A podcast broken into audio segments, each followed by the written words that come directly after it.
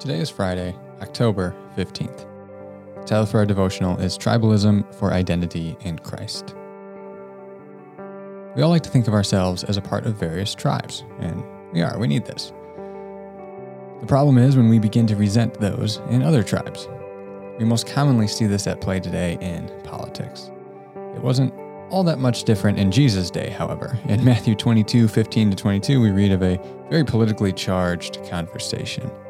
Then the Pharisees went out and laid plans to trap him in his words. They sent their disciples to him along with the Herodians.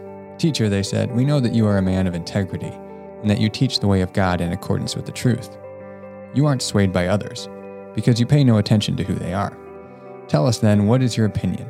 Is it right to pay the imperial tax to Caesar or not? But Jesus, knowing their evil intent, said, You hypocrites, why are you trying to trap me? Show me the coin used for paying the tax. They brought him a denarius, and he asked them, Whose image is this? And whose inscription? Caesar's, they replied. Then he said to them, So give back to Caesar what is Caesar's, and to God what is God's. When they heard this, they were amazed, so they left him and went away. The key then for Christians, as Jesus indicates here, is to live out, live out of our deeper identity in Christ, first and foremost. In this perspective, our thinking and behavior is dictated by Christ, not our other tribal identities, which is what Jesus points them to with the whose image is on this coin is Caesar's. The implication is whose image is on you, God's. So give all of yourself to God. And remember that people in other tribes, the Herodians, the Pharisees, the Zealots, the Romans, were created in the image of God as well, and therefore worthy of dignity and respect. It should go a step further in the church. Um, Colossians 3:11 says this: Here there is no Gentile or Jew, circumcised or uncircumcised, barbarian, Scythian, slave or free, but Christ is all and is in all. Galatians 3:28 There is neither Jew nor Gentile, neither slave nor free, nor is there male and female, for you are all one in Christ.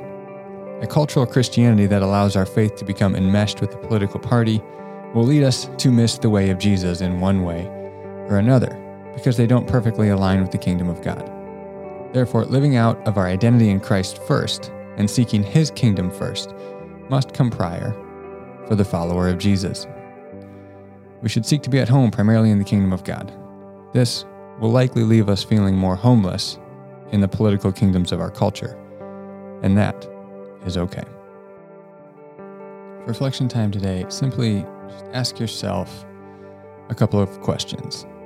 Do you find yourself getting really angry or really anxious over politics? Do you find yourself hating and demonizing people in the other political tribe? If you answered yes to any of these, you may want to evaluate your political enmeshment and consider if perhaps you are not living primarily out of your identity in Christ, but your political identity. Really search your heart and see what you find. Repent where you find idolatry and no matter what, commit to living out of your identity in Christ first.